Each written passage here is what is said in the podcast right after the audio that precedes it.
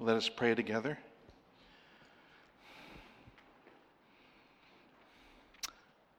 Our Father in heaven, in this passage that we study today, we learn that while our Lord Jesus came to serve and to save, he did not come to play. Teach us of him today, Father, and help us to learn from him. Help us to learn what his hearers, the leaders, did not learn and take it to heart. We pray in Jesus' name. Amen. Well, today in Matthew 21, we're nearing the end of a, uh, the section uh, of Matthew's Gospel, Matthew 19 through 22. That whole section, chapters 19 through 22, uh, have the theme, the king's glory, the king's authority, pardon me, the king's authority displayed. We already saw the first of the three sections where the king rocked and shocked his disciples in unheard of thoughts about uh, divorce and children and richness and uh, salvation. Then we saw the king rock and shock Jerusalem as he came to the city and to the temple. And now, in the section we begin today, chapter 21, verse 23, through chapter 22, verse 46, a large section, we're going to see the king rocking and shocking the leaders of the Jewish people in Jerusalem. He will, in turn, confront the chief priests, the elders, the Pharisees and the Sadducees, the lawyers, and the lay leaders as well. And this is going to set up the climax of his earthly ministry, which is his betrayal, his trial, his crucifixion. We've got a lot to learn about Jesus and a lot to learn from Jesus. So let's dig in. Roman numeral 1 in your outline. We have a portrait, portrait of clash in words about deeds. A portrait of clash in words about deeds. And as I'll point out later, you see the words say and said an unusual amount of time in this section. And this is about words, words said and not meant. So a portrait of clash in words about deeds. The first thing we'll see is leaders asking questions they weren't interested in the answers to. So, number one, the leaders ask two questions that are really one. The questions first, then, are introduced in verses 23 through 25a. And first, the leaders ask two questions that are really one. In verse 23, and after he came, my translation for you from the Greek text, and after he came into the temple, the chief priests and the elders of the people came up to him while he was teaching, saying, By what authority are you doing these things? And who gave you this authority? So it's the setting here. The setting is in the temple. Remember, Jesus had come, cleaned it out, he'd returned cursed the fig tree, and now he's in the temple, and he's teaching in the temple. And in fact, he's going to remain in the temple through the rest of chapter 21, chapter 22, chapter 23. He's not going to leave it till the first verse of chapter 24. So the setting is the temple. Now, these leaders, we're seeing, they're still smarting from their last contact with Jesus. What, what happened in their last contact with Jesus? Well, he had disrupted their program, he disrupted business in the temple, the buying and selling of sheep and whatnot and doves. He disrupted that and he had characterized it as being the behavior of robbers, perverting the house of God from a house of prayer into a cave where robbers hang out. And when they tried to rebuke him for letting the children run around singing Hosanna to the Son of David, he confronted them again and he said, Well, now, have you never read the eighth psalm? where it says that God perfects praise out of the mouth of babes and sucklings. Yes, this was not a great day for them. Now, do you think that they took this and went home and repented? Uh, that would make a lovely story. That they heard his words, went home, humbled themselves before the Lord, and came back repentant. No, they did not. They, well, they did come back, but they came back wanting payback and not in repentance. So they're coming back, and they have a brilliant plan. It's brilliant, brilliant, I say, foolproof, sure to humiliate Jesus. Absolutely guaranteed to work. And they come and they ask him, By what authority are you doing these things? And who gave you this authority? Well, what things are they talking about? These things. Well, things such as his the way he entered Jerusalem. He entered Jerusalem in, in messianic symbolism. He entered on the, the, uh, on the donkey in fulfillment of Zechariah 9. And he entered with the crowd singing to him as the son of David, which is a messianic title. And the uh, children in the temple took up that cry, Son of David. By what authority does he do that? And then he walks into the temple as if he owns it, or at least as if his father owns it. And he tells them they're doing it wrong. That running business like this in the temple is wrong. It's the wrong spirit, it's the wrong use of the temple. By what authority does he do that? He heals the lame and the blind. By what authority does he do that? And then he's sitting here now in the temple, teaching in the temple, as if he were an authorized rabbi. And they sure hadn't authorized him. They hadn't ordained him. He didn't have a diploma from them on the wall of his office. They knew that for a fact. And so they ask him, by what authority is he doing these things? His teaching, the way he taught. Do you remember the way he taught? Do you remember what we read at the end of the Sermon on the Mount? If you read chapter 7, verses 28 and 29, that it happened when he finished his teaching, the crowds were what? Astonished at his teaching. And why were they astonished at his teaching? For he was teaching them as one having authority. There it is. He was teaching them like a man with authority who knew what he was talking about and believed himself to have the right to say what he said so absolutely. He was teaching them as one having authority and not as their scribes, the sort of people who now are challenging him about what the source of his authority is. Well, that's, that's the setting then. And we have their asking. What's, what's good about their asking? Yes, I can actually say sincerely good things about their asking. Let me say, first of all, that it really is the right question as far as it goes. That's the right question to ask about somebody who's standing up and saying things about God who's saying things about absolute truth, who's saying things about eternity, about ultimate matters, questions of right and wrong. Well, what is the source of your authority? What, is he, what do you have to back this up? That's a that's a the question. I wish more people asked that question. I, I wish these adoring crowds of tens of thousands who were sitting listening to self-anointed prophets and leaders and, and false teachers, I wish they'd ask, What's their authority for teaching these things? Or the leaders of, of ever so many cults and false teachings, what's their authority? Um, I, I, would love to, I'd be happy to be asked that question myself. My authority is the Word of God. I'd be happy to answer that. That's my conscious authority. Whenever I stand up before you, I, um, that's my question. Am I saying what the Word of God says? If I do, I have. If I don't, I have no authority. If I do, then my authority rests on the authority of God's word? Well, it's a good question as far as it goes, but what's bad about it is that they didn't really want to know the answer. It wasn't a, it wasn't a real question, it wasn't a sincere question. If they really wanted to know the answer to that question, what should they do? Shut up, watch, learn, listen. What did they do? They walked up when he was teaching and they, they interrupted him. If they had simply listened, if they wanted the answer to that question, they would have gotten the answer to that question. But they didn't want the answer to that question. They didn't want to know the answer. What did they want? They just wanted to beat Jesus. They just wanted to shut him up. They wanted to put him somewhere where he was handled, where he was not an issue to them, where he wasn't an irritant, he, he wasn't a, a disruptor. They wanted to put him in his place. Would that they had. If they had, they'd be on their knees before him. But they wanted to put him in the place that they wanted him to be in. And they wanted control of the crowd. And they wanted control of the situation. That's all they cared about. Shut Jesus up, control the crowd, control the situation. And towards that end, they had a brilliant plan. Genius, I say. It was sure to work. Because if they answer if he answers their question, well, my authority comes from God. My authority was given me from heaven. Bingo. They have just a little package to tie up with a bow on it and hand it to, to, to Pilate. If this northern Galilean from Herod's jurisdiction had walked into Rome's jurisdiction in Judea and was announcing himself to be a God ordained deliverer, there you go. Bring Rome in, hand it over to the governor, Rome absolutely has a policy about such people.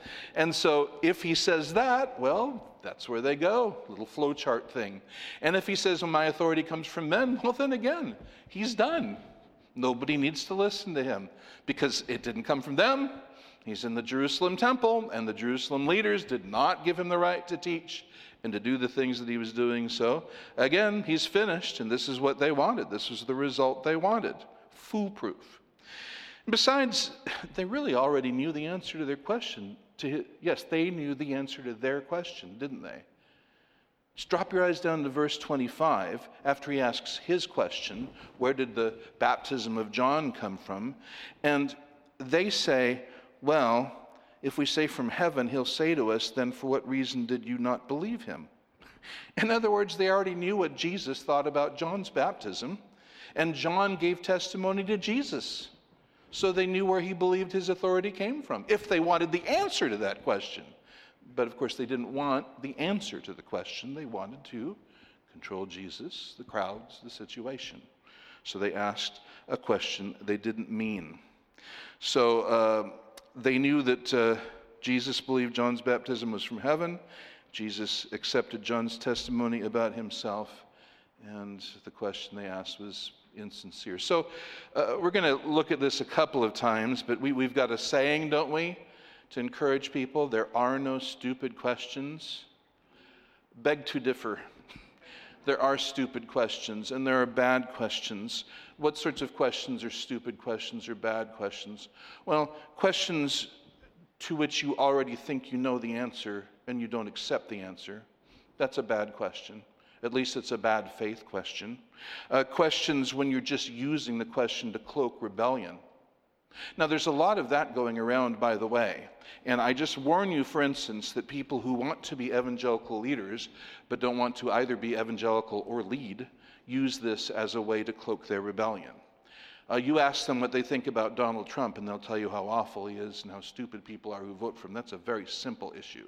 You ask them, what do you think about homosexuality? Well, that's a very complicated question.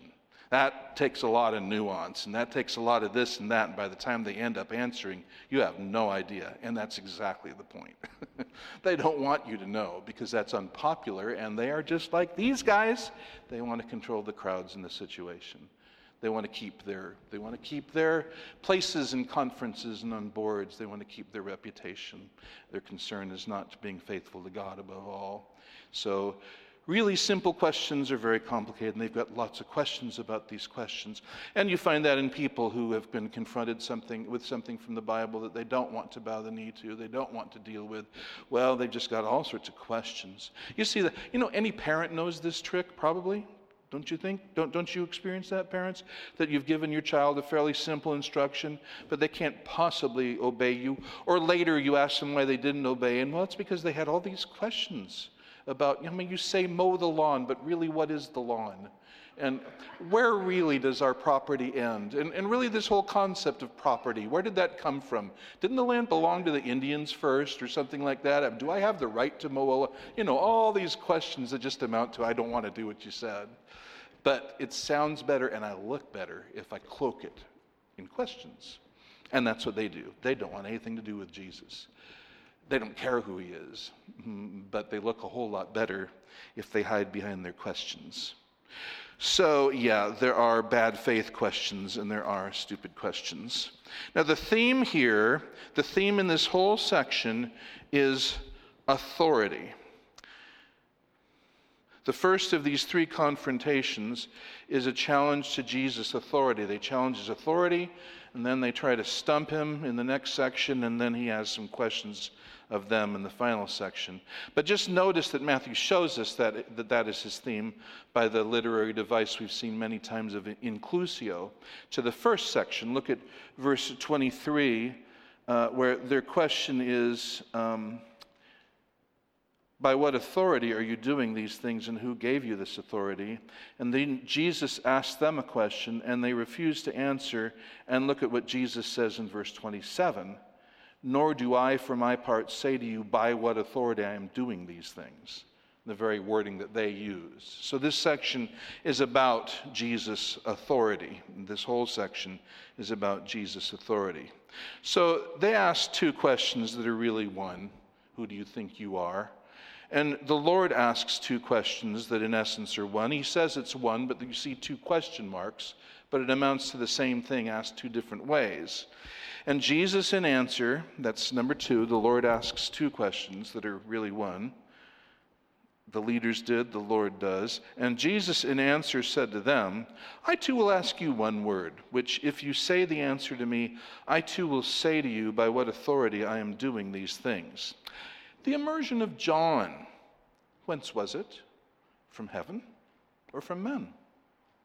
Now, this um, method of answering a question with a question is, is not evasive. It's something that the rabbis often use, answering questions with questions. Jesus did it quite a bit, and he's going to answer the question, just not the way that they're asking it. He has a he has a, they think that they're smart. He actually is smart. And so he's going to answer, but not their way and not in a way that plays into their trap. So he says, here's, here's this one question, this one word I'm going to ask you. And if you say the answer, I'll say the answer to your question. The immersion of John. Now, what does he mean when he's talking about the immersion or the baptism of John?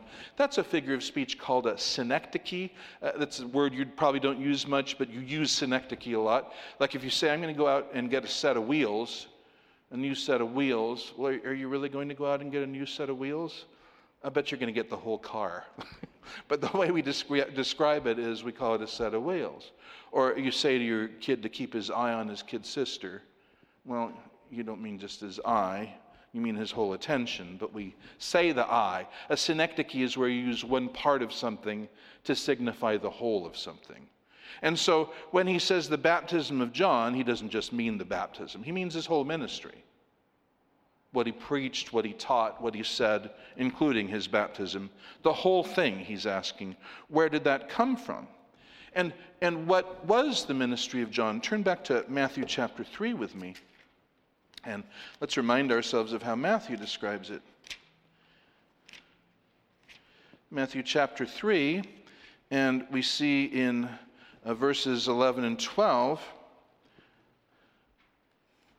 in the preaching of John. As for me, I baptize you with water for repentance, but he who is coming after me is mightier than I. I'm not fit to remove his sandals. He will baptize you with the Holy Spirit and with fire.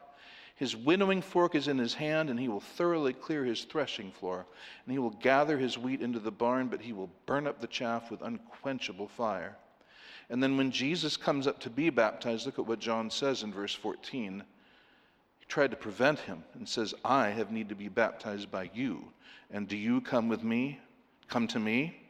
That is his testimony that Jesus is the one he said who was coming, who'd baptize with the Holy Spirit, which is what Messiah does. And then comes the Spirit of God descending on Jesus and remaining on him. And that was, that was very significant to learn more about John's uh, ministry, we just need to first turn to the first chapter of the Gospel of John. Gospel of John the Apostle, not John the Baptist, but turn to, to Gospel of John chapter 1 and read what he says about the ministry of John the Baptist that Jesus refers to. There was a man, verse 6, having been sent from God, whose name was John. He came as a witness to bear witness about the light the light who is Jesus, he just said, so that all might believe through him. He was not the light, but he came to bear witness about the light. And then look at verse 19. This is the witness of John when the Jews sent to him priests and Levites from Jerusalem, maybe these very people who were talking to Jesus, to ask him, Who are you? And he confessed and did not deny, but confessed, I'm not the Christ. And so they press him and they press him. And he finally says, Well, here's what I am. Verse 23 I'm the voice of one crying in the wilderness, make straight the way of the Lord, as Isaiah the prophet said. And then he says in verse 26 I baptize with water, but among you stands one whom you do not know. This is the one who comes after me, of whom I'm not worthy to untie the strap of his sandal. And he sees Jesus. Verse 29, he says, Behold, the Lamb of God who takes away the sin of the world. And then to his disciples, he says in verse 33, I did not know him, but he who sent me to baptize with water said to me, The one upon whom you see the Spirit descending and abiding on him, this is the one who baptizes with the Holy Spirit. And I myself have seen and have borne witness that this is the Son of God. Now, friends, that's the ministry of John the Baptist. And that's what Jesus is, a- that's what Jesus is asking about when he says, The immersion of John, was it from heaven or from men? Same sort of question they ask. Simple question. John's already come, already done his ministry, already finished it. Surely you've had time to examine it. What is your position? Did it come from heaven or from men? So they asked their questions. Jesus asked his questions. Now, letter B, we see the answers. First, number one, the leaders refuse him. the leaders refuse him. Verse 25b, and they began discussing amongst themselves.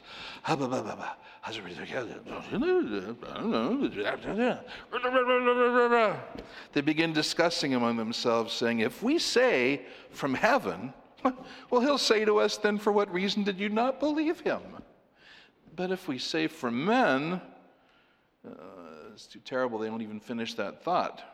We're afraid of the crowd, for they all regard John as a prophet.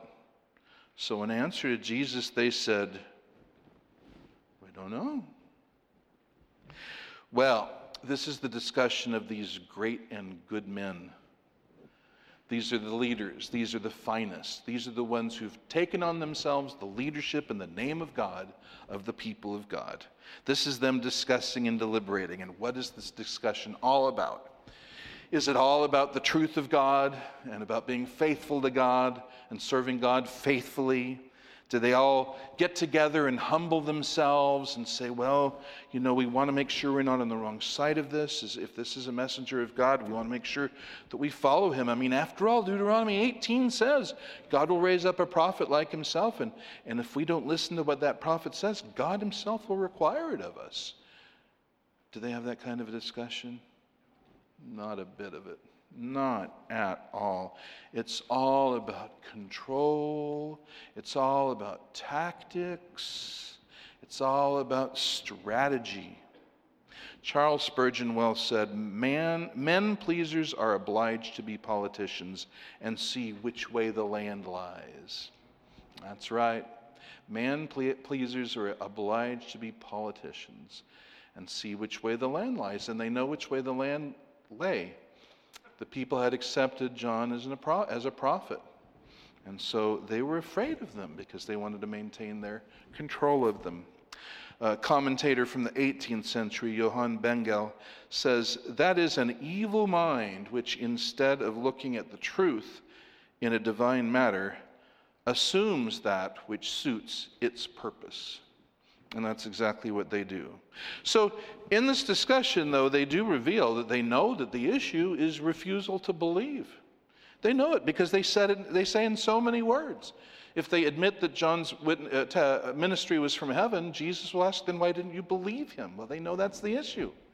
They know about John's ministry. Why didn't they believe what John said?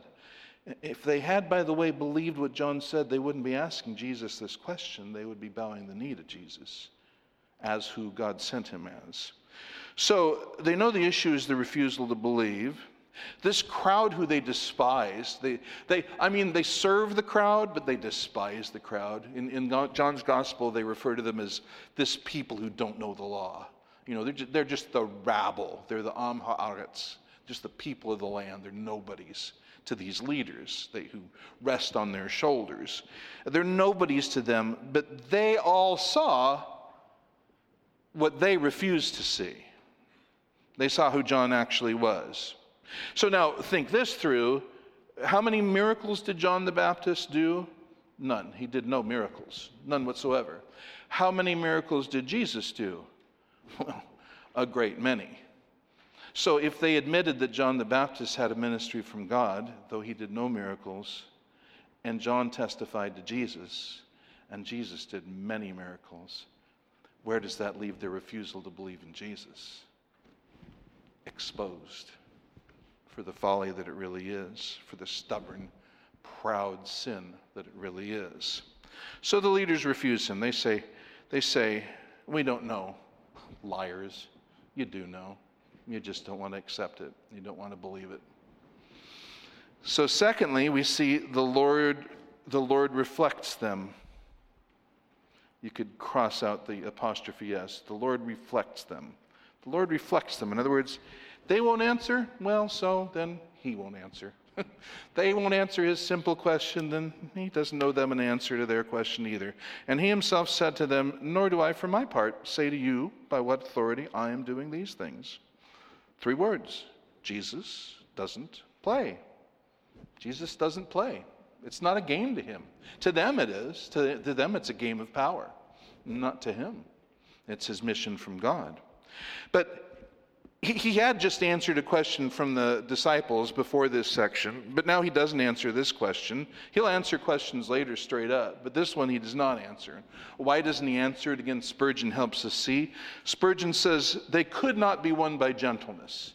If he just gently answered their question, that wouldn't have served them in any way. It wouldn't have served the people in any way. It wouldn't have served Jesus' ministry in any way, his mission. So he says they could not be won by gentleness. They must be shaken off, exposed, and dethroned from the seat of power before the eyes of those who had been misled by them. And so Jesus does. And then, as I say, what he goes on to say actually answers their question. But this teaches us, like I say, I'm going to touch on this a couple of times, but it teaches us. Jesus doesn't believe there's no such thing as a bad question. This is a bad faith question. And so, you know, those two proverbs that seem puzzling when you first read them Proverbs 26, verses 4 and 5. You know the ones I'm talking about. Verse 4 says, Do not answer a fool according to his folly, lest you yourself also be like him. Answer a fool according to his folly, lest he be wise in his own eyes. And those say in some cases, you don't answer the question of a fool the way the fool asks it, because then you come down to his level and play his game. And Jesus won't do that. But instead, you answer in a way that undoes him that shows how foolish his folly is. And that's what Jesus does. Now, sometimes questions are absolutely sincere, and I think that we should always start off with someone we're in conversation with. I don't mean an internet troll necessarily, but someone, a real person we can see and know not to be a bot, you know. And uh, uh, we always start with the assumption that questions are, are genuine questions, and we give them straightforward answers to these questions. But this teaches us that sometimes questions are, are not real questions. Sometimes they're rabbit trails. Sometimes they're dodges. Sometimes they are simply worse than time wasters and, and meant simply to mask and cover up sheer rebellion, proud, stubborn refusal to bow the knee to God. So, in such cases, it's better to think of a way to get to the heart of the questioner. After you've, after, as I said, you've tried answering questions, and there's just every question you answer, there's five more questions, and they get sillier and sillier and less practical about, you know, well, you know, could God have made a, a hamburger on Venus so delicious he couldn't resist eating it? You're starting to suspect they're not serious about this conversation.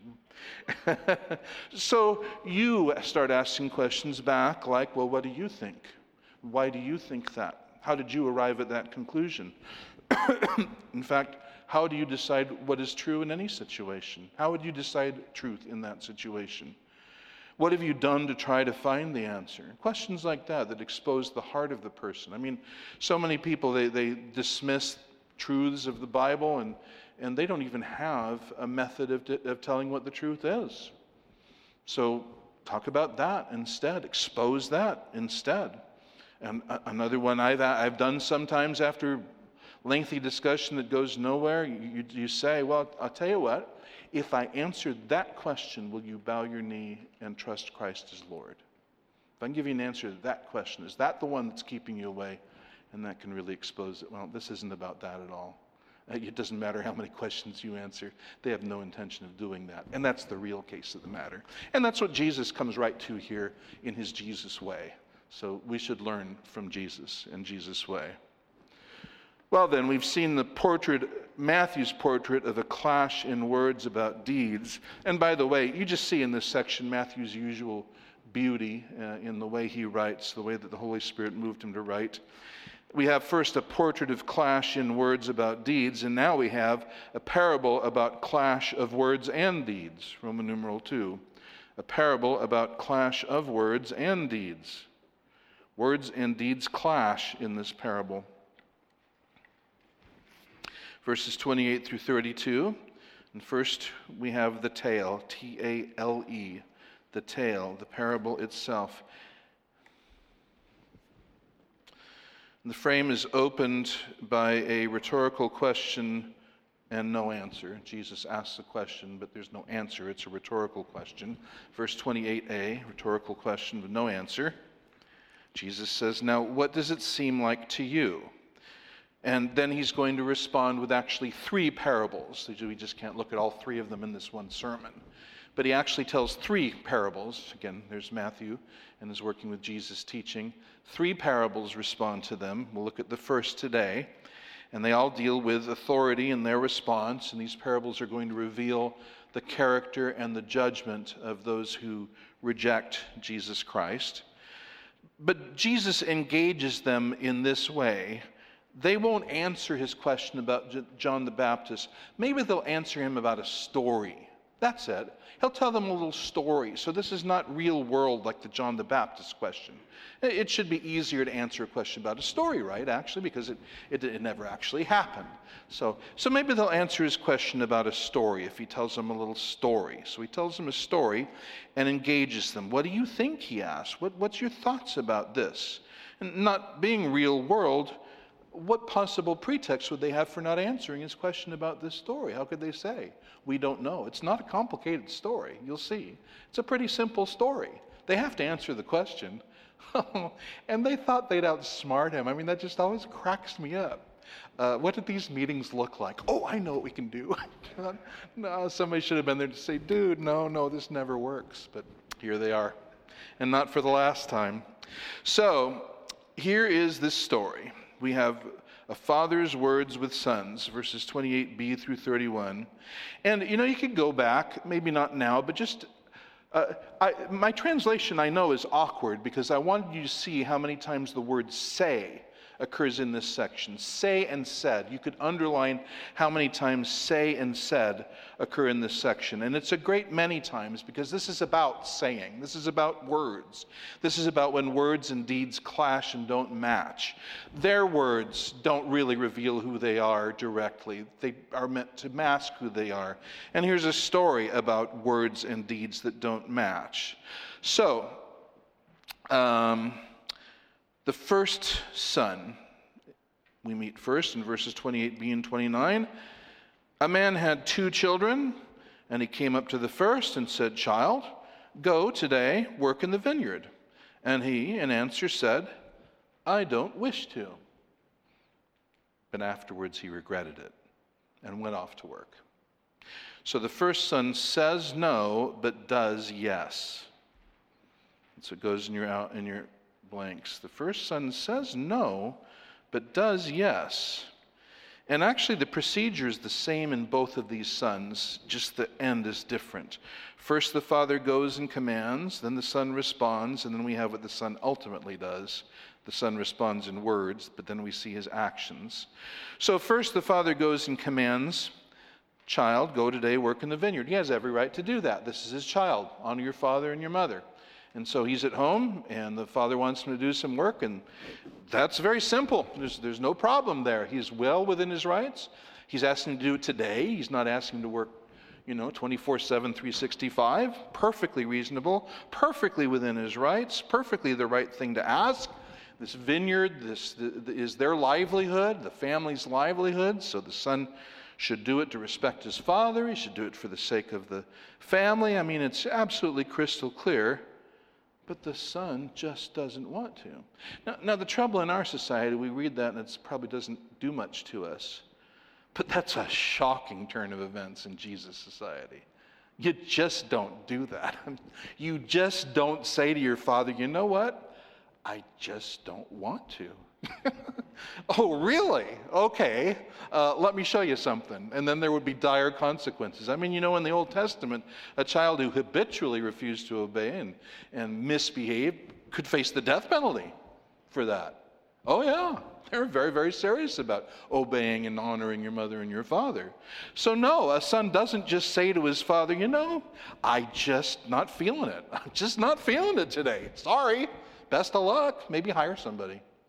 But I'm not your guy. So he says, uh, No, I, I really, I'm not willing to do this. I, I don't wish to do it. Rude, shocking, unheard of.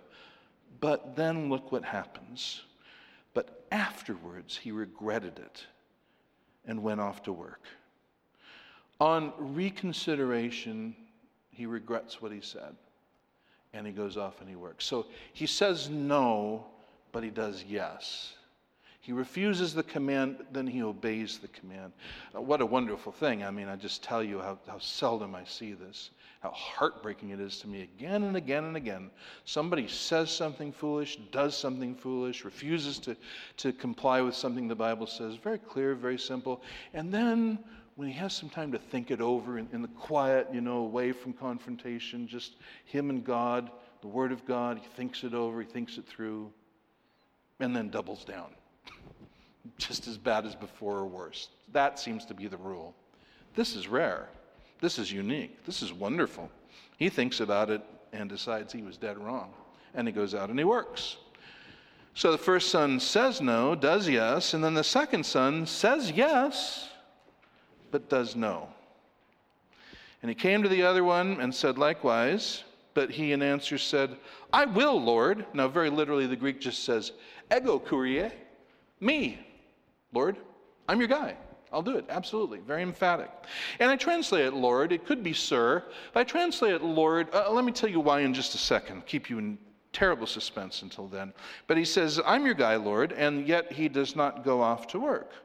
So the first son's initial response is dead wrong, but then he does what he should. The second son's verbal response is absolutely right. That is exactly how his son should respond but then he doesn't do it. Words and deeds clashing, you see. He reneges, he doesn't go off to work. Now, I think the way Jesus has him say, uh, Yes, Lord, I'm your guy, Lord, I will do what you say, Lord, because it harkens back to what Jesus said in the Sermon on the Mount about Lord. What did he say in the Sermon on the Mount? Not everyone who says to me, Lord, Lord, will enter into the kingdom of heaven, but who will? The one who does the will of my Father who's in heaven. Now here we are again. Uh, Luke 6:46. Why do you call me Lord, but don't do the things I command? So here it is again. He says, "Oh yes, Lord, I'll do it." Exact right thing to say, but then doesn't do it. So that's the Father's words, and now we have the frame closed in verse 31a. Jesus has asked a rhetorical question with no answer, but now he asks a real question and gets an answer. Number three, a real question and an answer. So Jesus had asked them, What do you think? And now he says, Who of the two did the will of his father? They said, The first. Now, first notice Jesus' question. What Jesus doesn't ask, what doesn't he ask? He doesn't say, which one of them said the right thing? Then that'd be a different answer, wouldn't it? The second one said the right thing. But that's not his question. His question was, who of the two did the will of his father? Not who said the right thing, and not who said he would do the will of his father, but who did the will of his father. And that's always Jesus' concern. Like I said, Matthew 7 21, not everyone who says to me, Lord, Lord, but the one who does the will of my Father who's in heaven. Matthew 7 21. Matthew 12 50, where he's teaching and his, his relatives stand outside wanting him to go out and talk to them. But Jesus says in Matthew 12 50, Whoever does the will of my Father who is in heaven, he is my brother and sister and mother. So his greatest concern is not saying the right thing, but a heart faith that results in obedience. And what does that have to do with the Jewish leaders? Well, what did they say about themselves? They sat in Moses' seat. They were students of the law of Moses. They believed the law of Moses. They loved the Lord with all their heart, soul, mind, and strength. They, they were God's people. They were God's leaders, God's priests, God's elders, God's scribes, God's teachers. They claimed in words to love God and to revere Him and to fear Him. And anything God said, they would do. But it was just words. And in their words, they'd worked out a system by which they were able to feel holy and pious, but not actually fear God, not actually believe God, not actually submit to God. And what was the proof of that? Jesus says it in the Gospel of John. If you believed Moses, what? You'd believe me.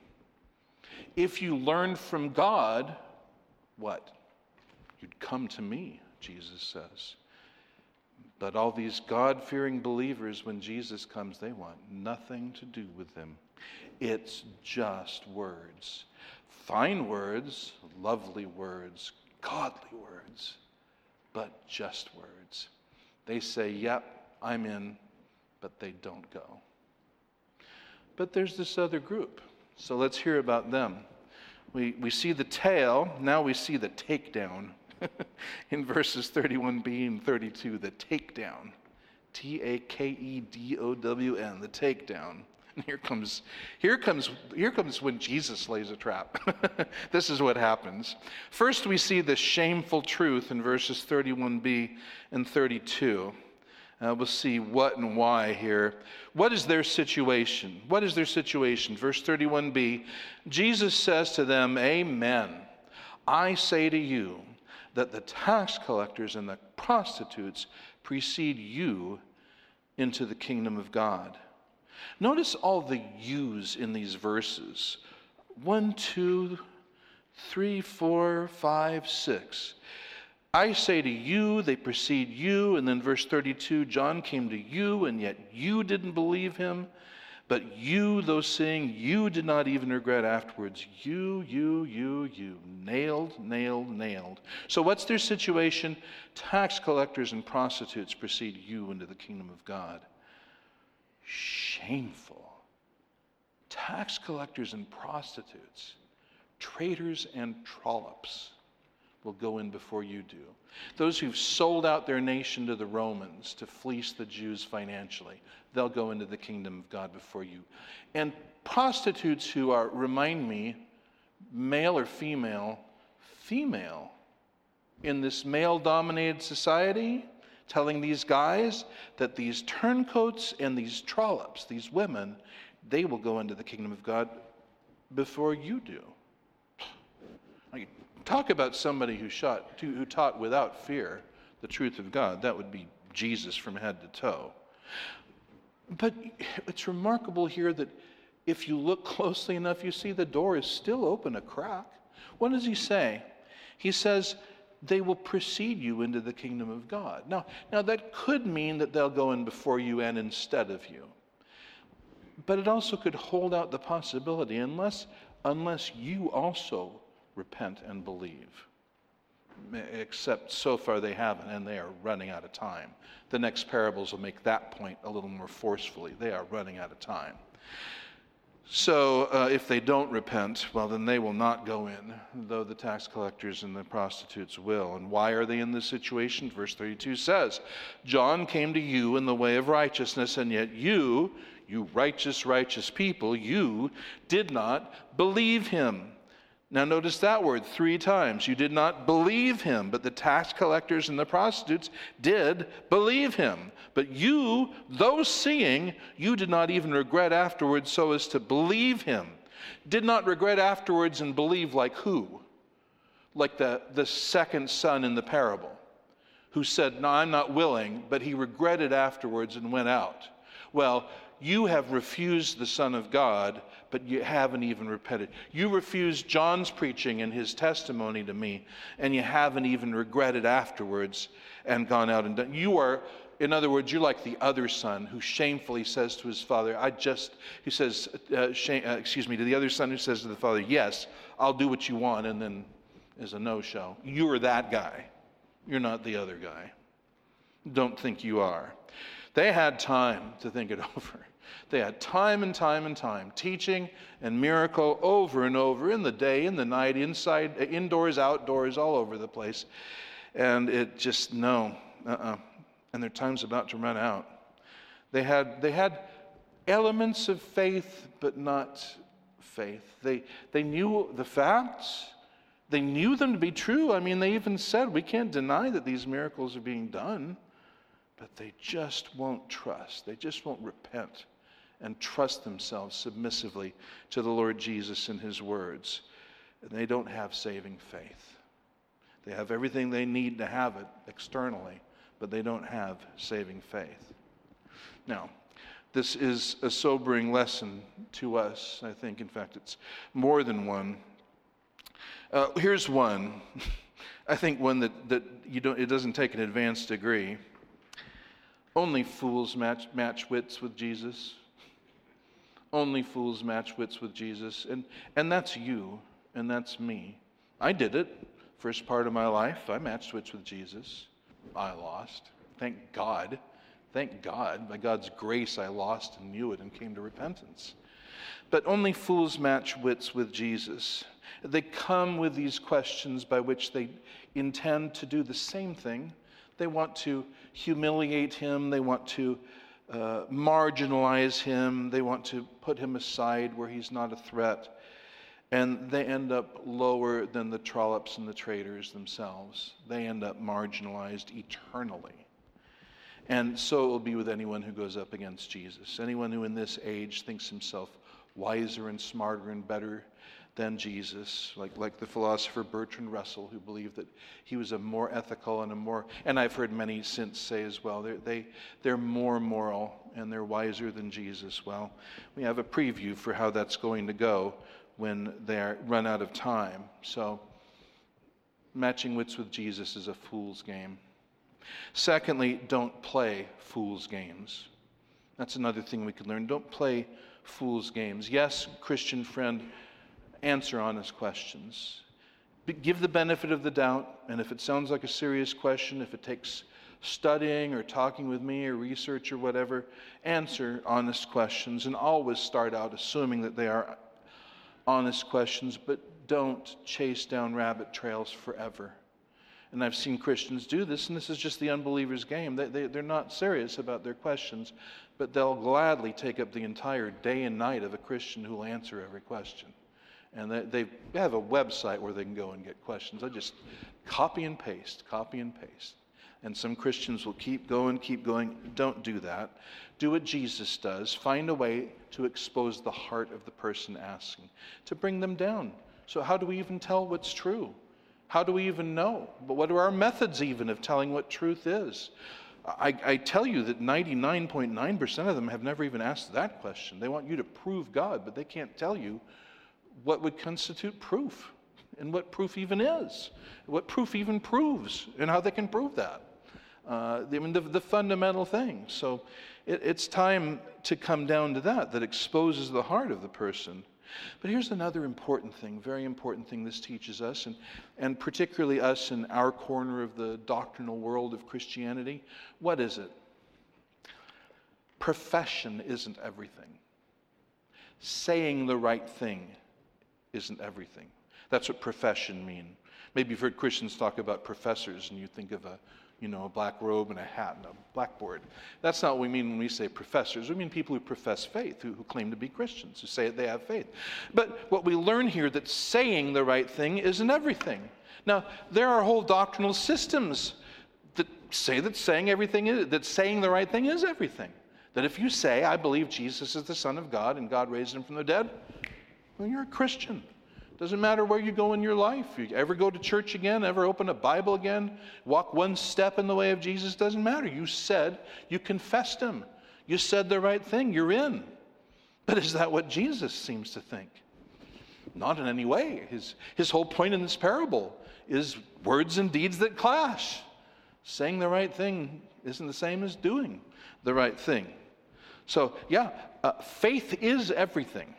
Faith is everything. Remember? Faith, faith, faith. They didn't believe, they did believe. That's the issue. But faith produces, well, does it produce the right words? It does. But what else does faith produce? Works. Faith produces works. No, we're not saved by faith and works at all, ever. We're saved by faith alone, through faith alone. But real faith produces works, it, it bears fruit, as we've seen. So faith comes from repentance, and repentance produces work. What did John the Baptist say? Bring forth fruits in keeping with repentance. Repentance brings fruits. So, yeah, it's important to confess Jesus is Lord if that's a confession of genuine faith. And if it's the confession of genuine faith, then that will show in a life of obedience. And there I refer you to the last two sermons we preached that, that pokes that whole point. The whole point of, well, we, we make a great profession, but what are we doing with our lives? Where, where are our lives going? What are we doing about this faith that we uh, profess? So, faith comes from repentance, and repentance produces works. So, in close, I simply ask Have you bowed the knee to the Lord Jesus Christ yet? You will ultimately. Every person in this room will ultimately do it. The only question is do we bow our knee to the Lord Jesus in this life in genuine repentance unto eternal life? Or do we bow the knee when it's too late to receive our eternal judgment? Do repent and believe in the Lord Jesus in this time God has given you.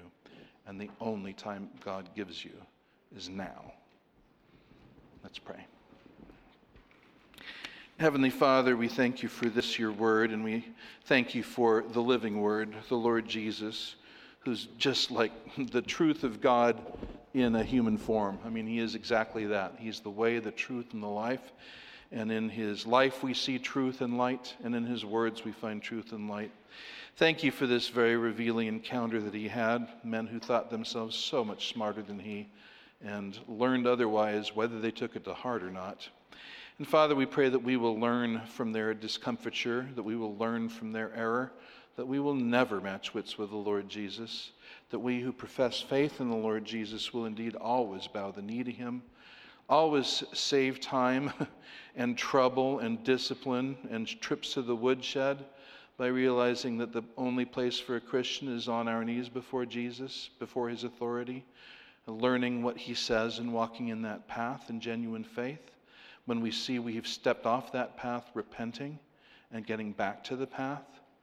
And we pray, Father, uh, earnestly for those who've walked in not knowing Jesus, whether they, they thought they did and now see clearly they do not, or whether they knew they didn't. We pray the Spirit of God will just overwhelm them with the greatness and glory of Jesus, with their great need of Jesus, and that they will come running to Jesus to find life. We pray in Jesus' name. Amen.